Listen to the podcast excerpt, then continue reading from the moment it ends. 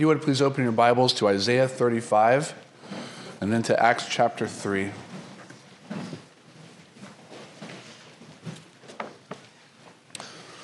We'll be reading both texts. They are bound to one another in ways that you will see. And if you would, please stand together that we can express our reverence for God's written word.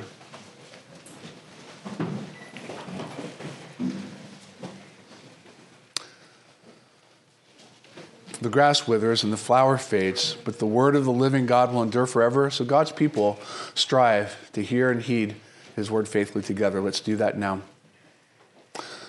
The wilderness and the dry land shall be glad. The desert shall rejoice and blossom like the crocus. It shall blossom abundantly and rejoice with joy and singing. The glory of Lebanon shall be given to it, the majesty of Carmel and Sharon. They shall see the glory of the Lord, the majesty of our God. Strengthen the weak hands and make firm the feeble knees. Say to those who have an anxious heart, Be strong, fear not. Behold, your God will come with vengeance, with the recompense of God. He will come and save you. The eyes of the blind shall be opened, and the ears of the deaf unstopped. Then shall the lame man leap like a deer, and the tongue of the mute sing for joy. For waters break forth in the wilderness, and streams in the desert. The burning sand shall become a pool, and the thirsty ground springs of water. In the haunt of jackals, where they lie down, the grass shall become reeds and rushes and the highway shall be there, and it shall be called the way of holiness. The unclean shall not pass over it, it shall belong to those who walk on the way. Even if they are fools, they shall not go astray. No lion shall be there, nor shall any ravenous beast come up on it. They shall not be found there. But the redeemed shall walk there, and the ransom of the Lord shall return and come to Zion with singing. Everlasting joy shall be upon their heads. They shall obtain gladness and joy, and sorrow and sighing shall flee away. Now, please turn to Acts chapter 3.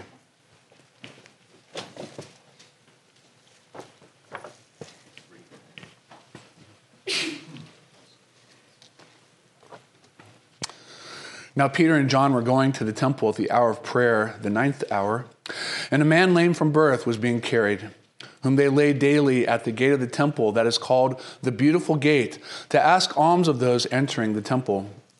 Seeing Peter and John about to go into the temple, he asked to receive alms. And Peter directed his gaze at him, as did John, and said, Look at us. And he fixed his attention on them, expecting to receive something from them. But Peter said, I have no silver and gold, but what I do have I give to you. In the name of Jesus Christ of Nazareth, rise up and walk. And he took him by the right hand and raised him up. And immediately his feet and ankles were made strong. And leaping up, he stood and began to walk and entered the temple with them, walking and leaping and praising God.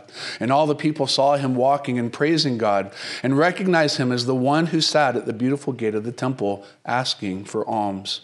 And they were filled with wonder and amazement at what had happened to him. Thus far, the reading of God's word. Let's pray. Dear Holy Spirit, we find your word to be beautiful and true. We ask now that we would enter in through the ministry of the word in such a way that your name would be honored. We believe that you inspired your word. We believe that you preserve your word. And we believe it is by the power of the resurrection that you'll bless the reading and especially the preaching of your word, that faith would be worked in our hearts, and that together, as the people of God, we might leap for joy. In Jesus' name we pray. Amen. Please be seated.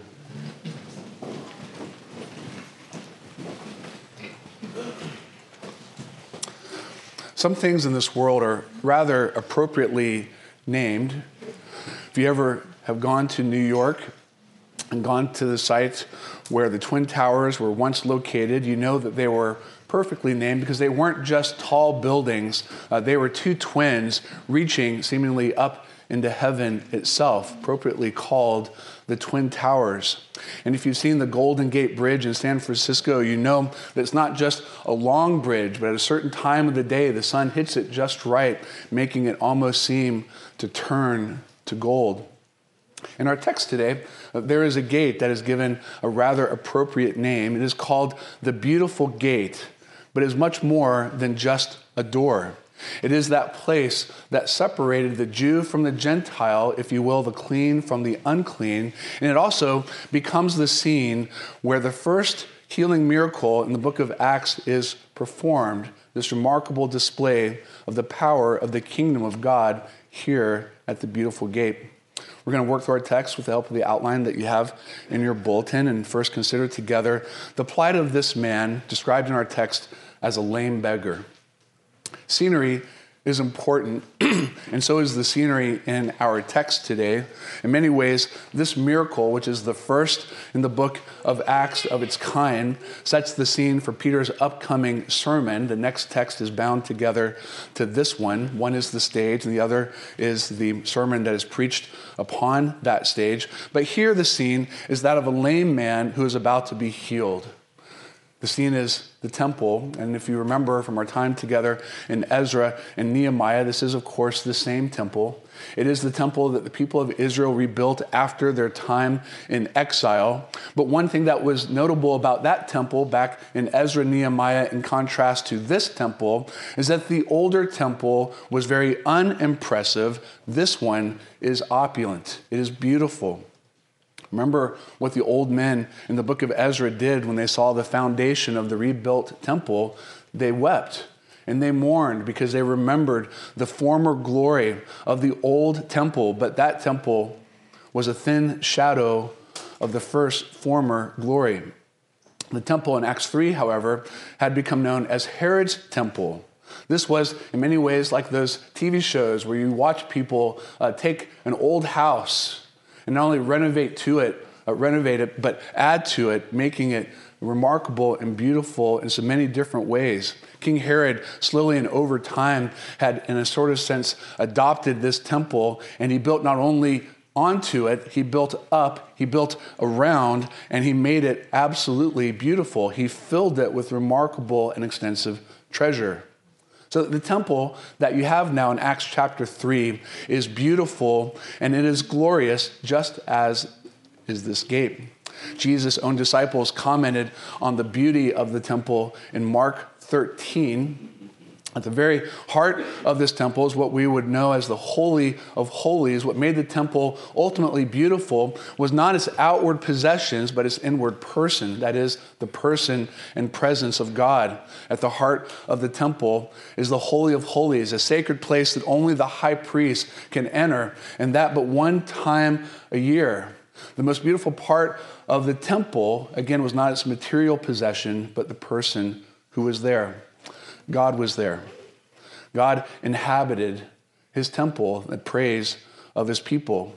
From the outside of the temple, if you will, moving now to a different perspective, one would walk through a series of successive gates, one gate after another, making your way. If you imagine that you were the high priest going in one time a year, you would walk through a number of doors, going all the way from the outside all the way to the inside. Not only would you go through doors, if you were to look up, these different gates uh, led you to different courts, uh, several of which had expansive ceilings and were wonderfully decorated. The outer court, which is the court where we have our scene today, was the court of the Gentiles, but even that outward court of the Gentiles was beautiful with an expansive ceiling above it and wonderful ornate decorations all around it. It is in this court that Jesus would drive out the money changers.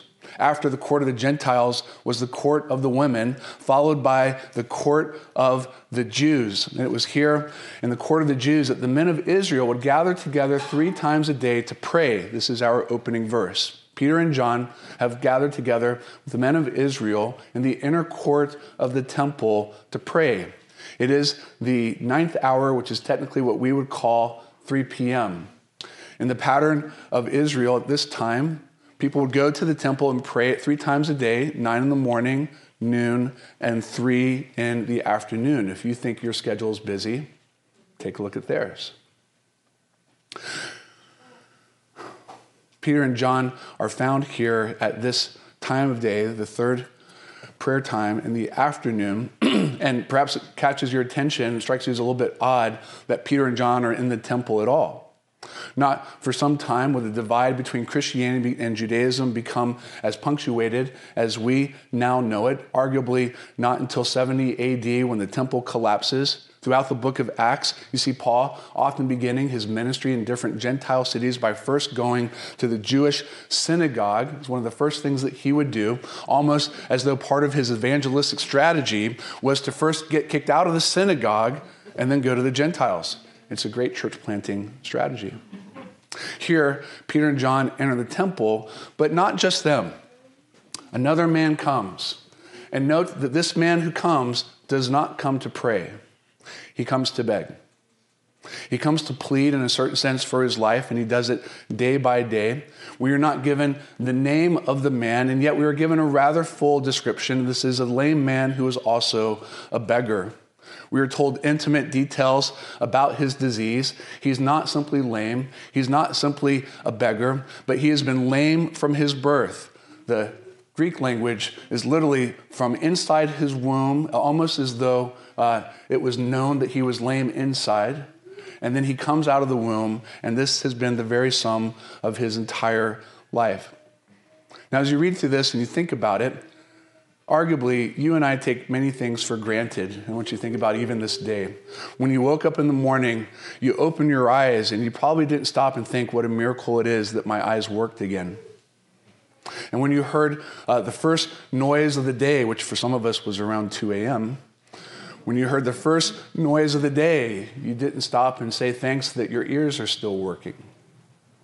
And when you got out of bed and you stretched out your feet, and there's that moment when your toes touch the ground and your legs do what your legs are supposed to do.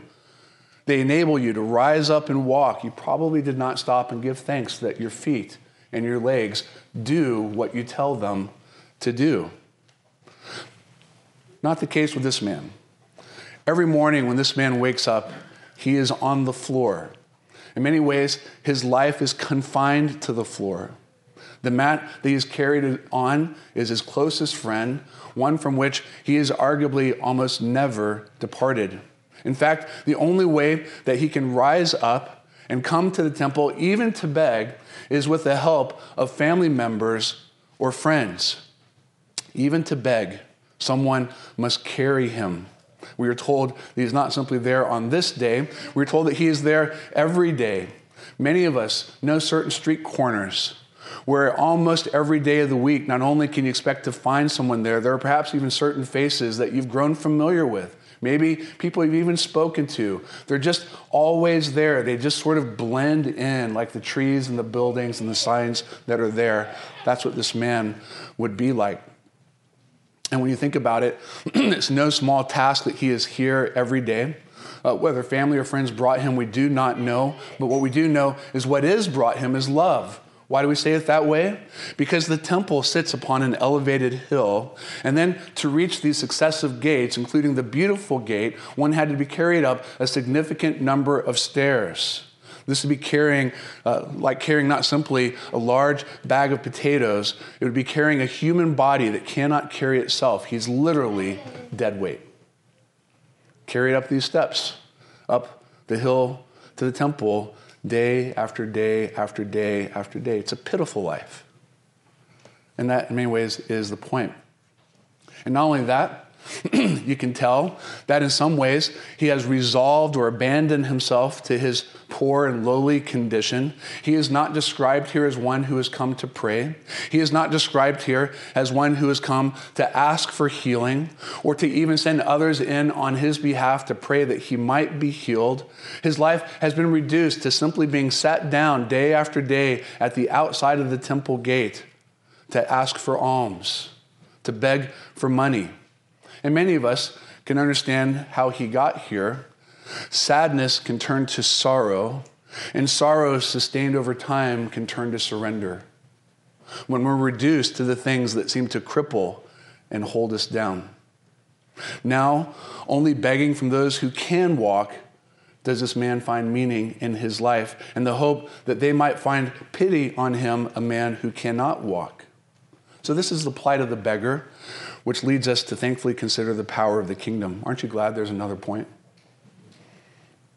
It is fitting that he should be brought to this particular gate, but it is also uh, sad in a certain sense. The beautiful gate was named as such because it was literally quite beautiful to behold. Herod had covered the posts of the beautiful gate with silver and gold. And you can see how that fits in to the story and the brief interaction between Peter and John and the man. The man comes and he sits down, not simply outside the temple, but particularly outside of this gate that is painted with money, painted with silver and gold, the value of the day. The lame man sits here with his back toward the gate, hoping that those who pass by would see him and show pity upon him. And here again, we find a point of contact with the text because what the poor beggar does is hope that people will see him and pity him. And yet, how many times have you and I gone past people who are begging and made one resolved plan, which was what? Not to look at them. I can't see you. We do it all the time. Sometimes people in our family give food and water to the homeless. Often we ignore them and even resist making eye contact because it's painfully awkward for us and perhaps just as awkward for them. Our family never gives money. But in the first century, when certain patterns of life and abuse were different, that is what people would often do. When Peter and John see this lame beggar, they do the opposite of what you and I often do. Rather than avoid eye contact, they gaze right at him. The language in the text is actually uh, quite strong. They looked at him as though staring into him. You know the difference? There are times when people look at you, and there are times when people look into you. My grandmother had a look. She had a look that would look at you, and you could keep moving when she looked at you. She had another look that she often employed that would almost suspend you in the air, almost as though freezing you up against a wall. You know that look. That's the way Peter and John are here described as looking at that man. Here is a man who had been lame from his birth, whose whole life was a constant reminder of the brokenness of this world. But for him, the reminder is in his body and is with him every day. The story of his life is a pitiful one. Here is a man who had never run with his friends, walked beside his parents, or even stood up to attend to the daily rituals of life. And when Peter and John look at them, notice it's both of them who say, Look at us, almost as though saying, We see you. Unlike so many others that pass by, here is the mercy and compassion of the kingdom of God. That the people of God see what the world does not see. That the people of God will stare into what the world would otherwise avoid. And the man gets excited. He knows this routine, he knows how it works. People intend not to look at you because they don't want to either be bothered by you or intend to give nothing to you. But Peter and John are looking right at him. And all of those who would give alms, or at least many, if they would make eye contact, that's a very good sign that they would perhaps take pity upon him and share money with him. Not only do Peter and John look right at him, they tell him to look back. Surely this man was about to get what he was asking for. And what was he asking for? Do not forget it. What is his life reduced to? Asking for money for alms. If we look in the language of verse 6, but Peter said, I have no what? What's painted on the, ghost, on the post behind, on the gate? Silver and gold. Peter said, almost poetically, I have no silver and gold, but what I do have, I give to you. In the name of Jesus Christ of Nazareth, Nazareth, rise up and walk. This is beautiful language. Their pockets were empty, but they were not powerless to help. They were full of the gospel, and with them has come the power of the kingdom of God. We see that very clearly in at least two ways. One is the particular name that they use, it's not simply in Jesus' name or in Jesus Christ's name. But what they say particularly is in the name of Jesus Christ of Nazareth. There are wonderful things here. The very idea of name associates power power. The power in Peter and John is not found in Peter and John themselves, but rather in the one who has sent them. As scripture says elsewhere, the name of God is a strong tower. The righteous run to it and are safe. There is power in the name. To claim the name, as Peter and John do, is like saying, By the authority of Jesus, I am about to do something. In the name of Jesus, I am about to do something. But again, notice the particular name is not simply Jesus, but Jesus Christ of Nazareth. And you remember every time that you say Nazareth, if you're a Jew, you're supposed to turn and spit. Nazareth is a name that signals curse, rejection, lowliness, despisement. Nazareth is not the name of power or royalty, but rather of humility and emptiness. Nothing good, as the Pharisees said, had ever come out of Nazareth except for one thing Jesus of Nazareth. Peter invokes the name of the one who left heaven to come to earth. The Lord who not only came down from heaven, but if you will, in a manner of speaking, out of the temple. The one who passed through the Holy of Holies, leaving that inner abode, passing through the court of the Jews, the court of the women, now here to the court of the Gentiles. The Lord who came down and though he was strong, he made himself nothing. Though he was full, he made himself empty. Though he was King of kings and Lord of lords, he made himself the servant of sinners. He traveled, if you will, not only through the beautiful gate that was so perfectly named, he went all the way to another place that was rather fittingly named. This Jesus of Nazareth, Nazareth uh, came through the beautiful gate and he went to a place called Golgotha perfectly named place of the skull, the place of the cross. This Jesus of Nazareth, Nazareth, I can't say it today, Nazareth, became an exile, exiled away from the presence of God at the cross. When you think about the plight of this man, he is a man who could not enter into the temple physically to pray because he could not walk physically but not only that, the curse that he bore, the sickness in his body, rendered him unclean. He was unfit, and he was unfit to enter the temple.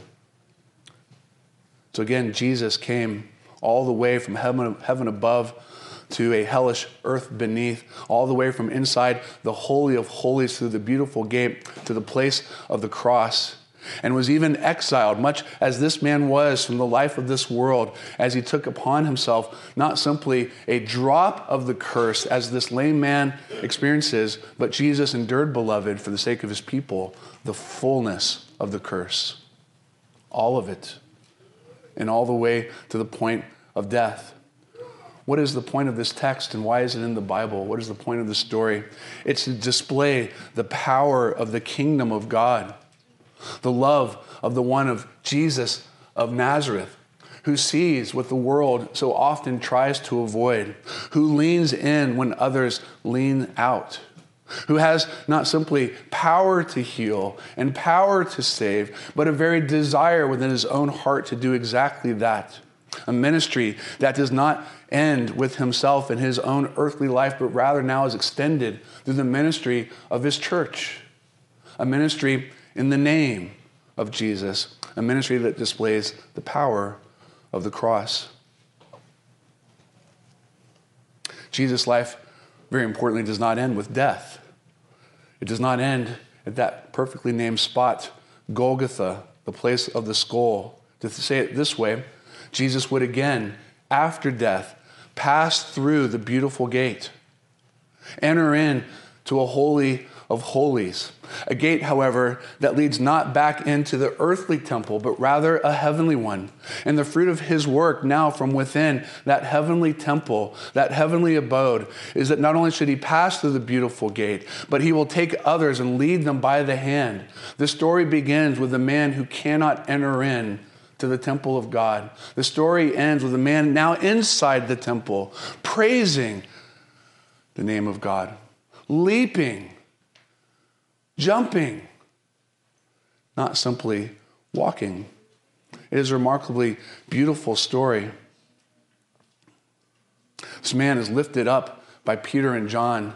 They're little word plays that the Bible often engages. Here, uh, the language of lifting up is the very same language of the resurrection. It's used all over the New Testament. What they do is symbolic of taking a man who is bound to the wages of sin, which is death, the curse all over him from his birth. How did he come into the world? A sinner.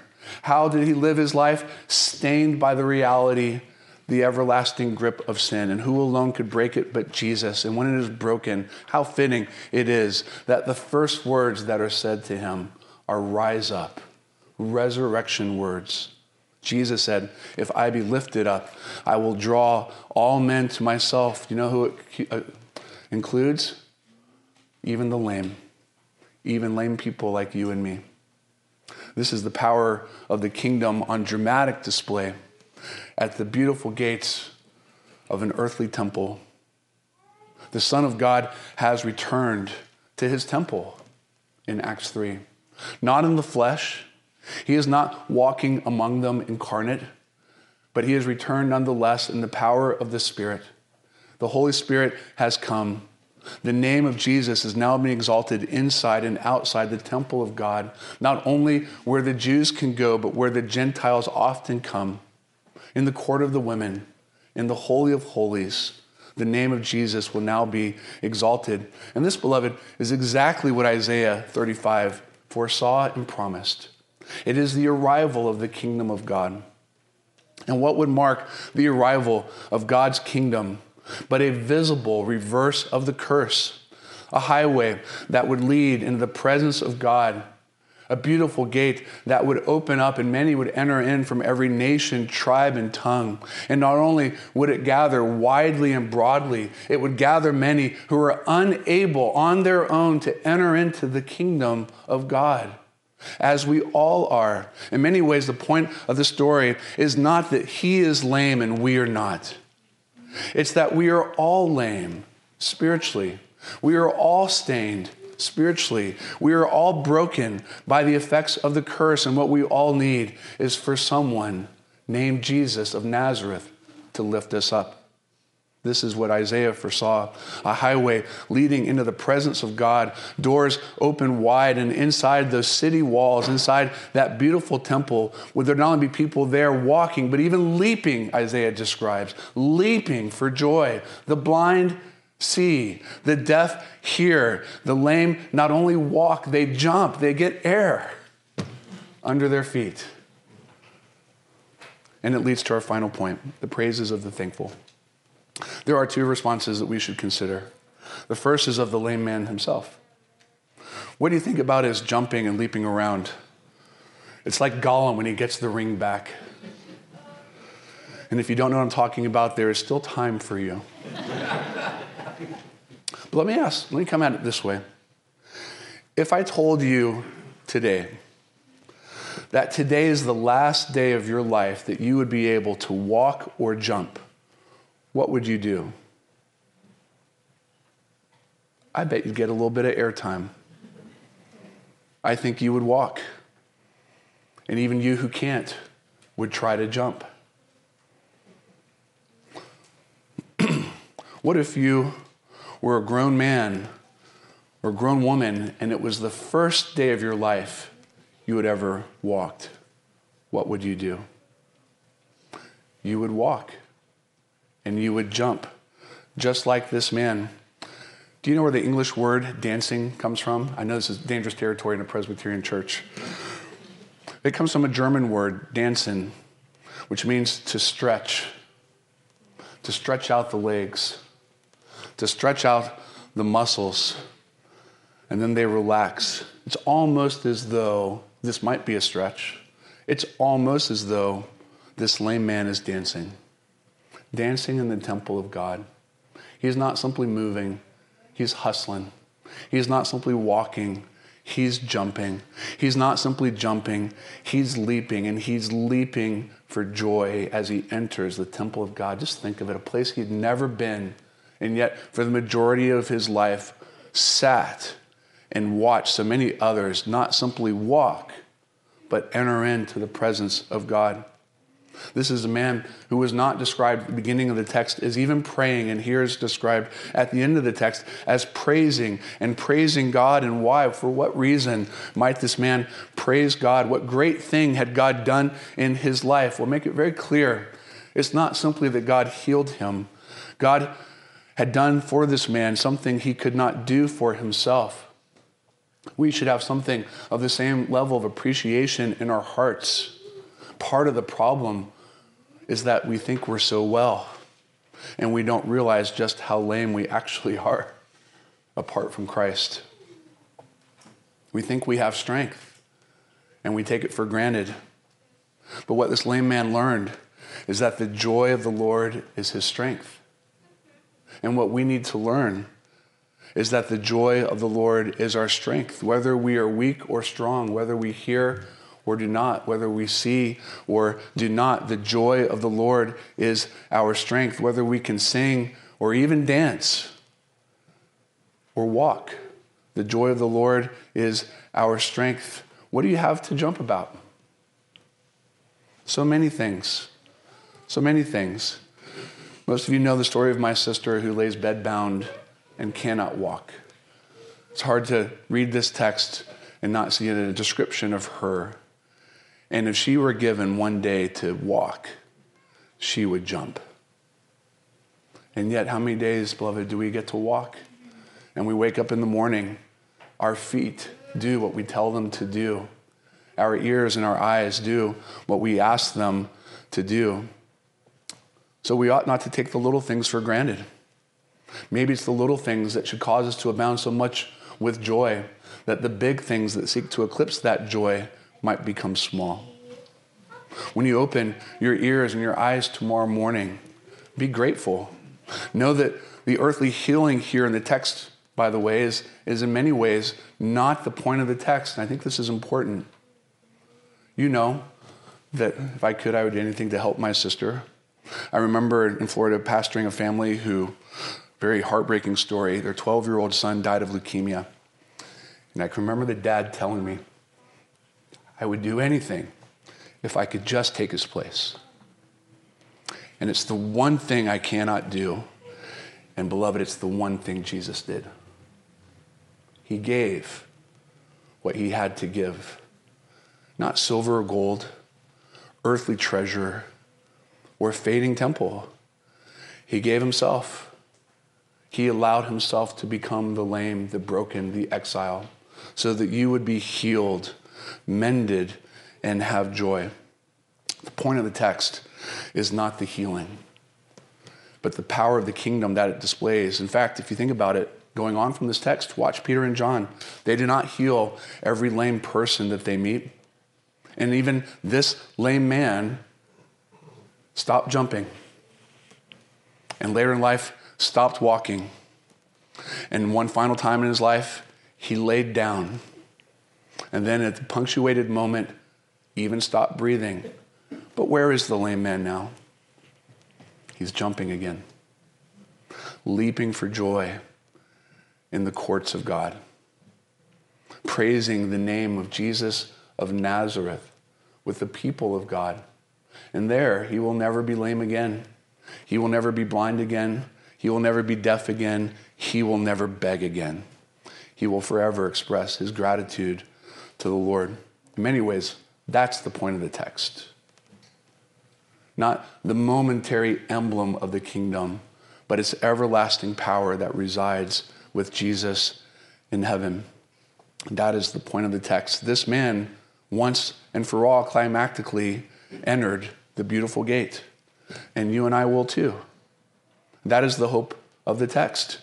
You, beloved, lame as you are, I don't mean to insult you shall be lifted up by a hand even sweeter than Peter's, taken up into glory, and you'll even learn to dance, jumping, praising in the presence of God. One final point Calvin has an interesting take on this text.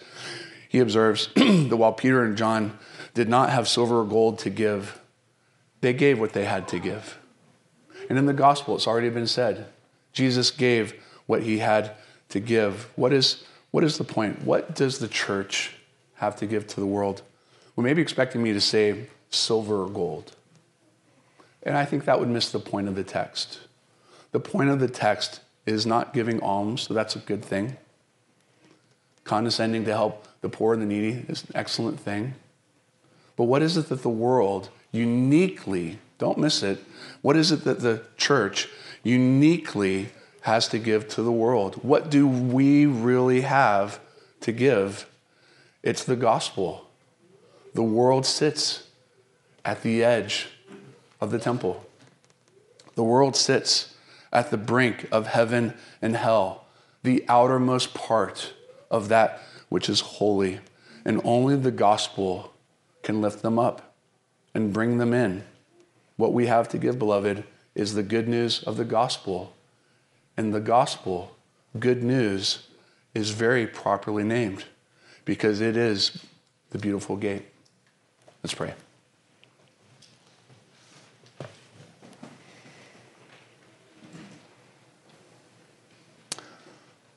We thank you, our Lord and our God, that Jesus left heaven. He exited the temple. He went and suffered outside the city, outside the camp, that we who are by nature sinners and exiles might be declared righteous, justified, reconciled saints, that we might enter the presence of the Lord and abound in the hope and the joy of the Lord. And I do pray, Lord, that all those who are sitting here today would, in their own hearts, have a sincere faith and a sincere desire to glorify and enjoy you. Might no one leave this place today in unbelief. Might you grant them, by lifting them up, the gift of repentance and faith in Jesus of Nazareth. And for your people, Lord, you know that even those who are physically able to walk can sometimes find themselves stuck upon a mat.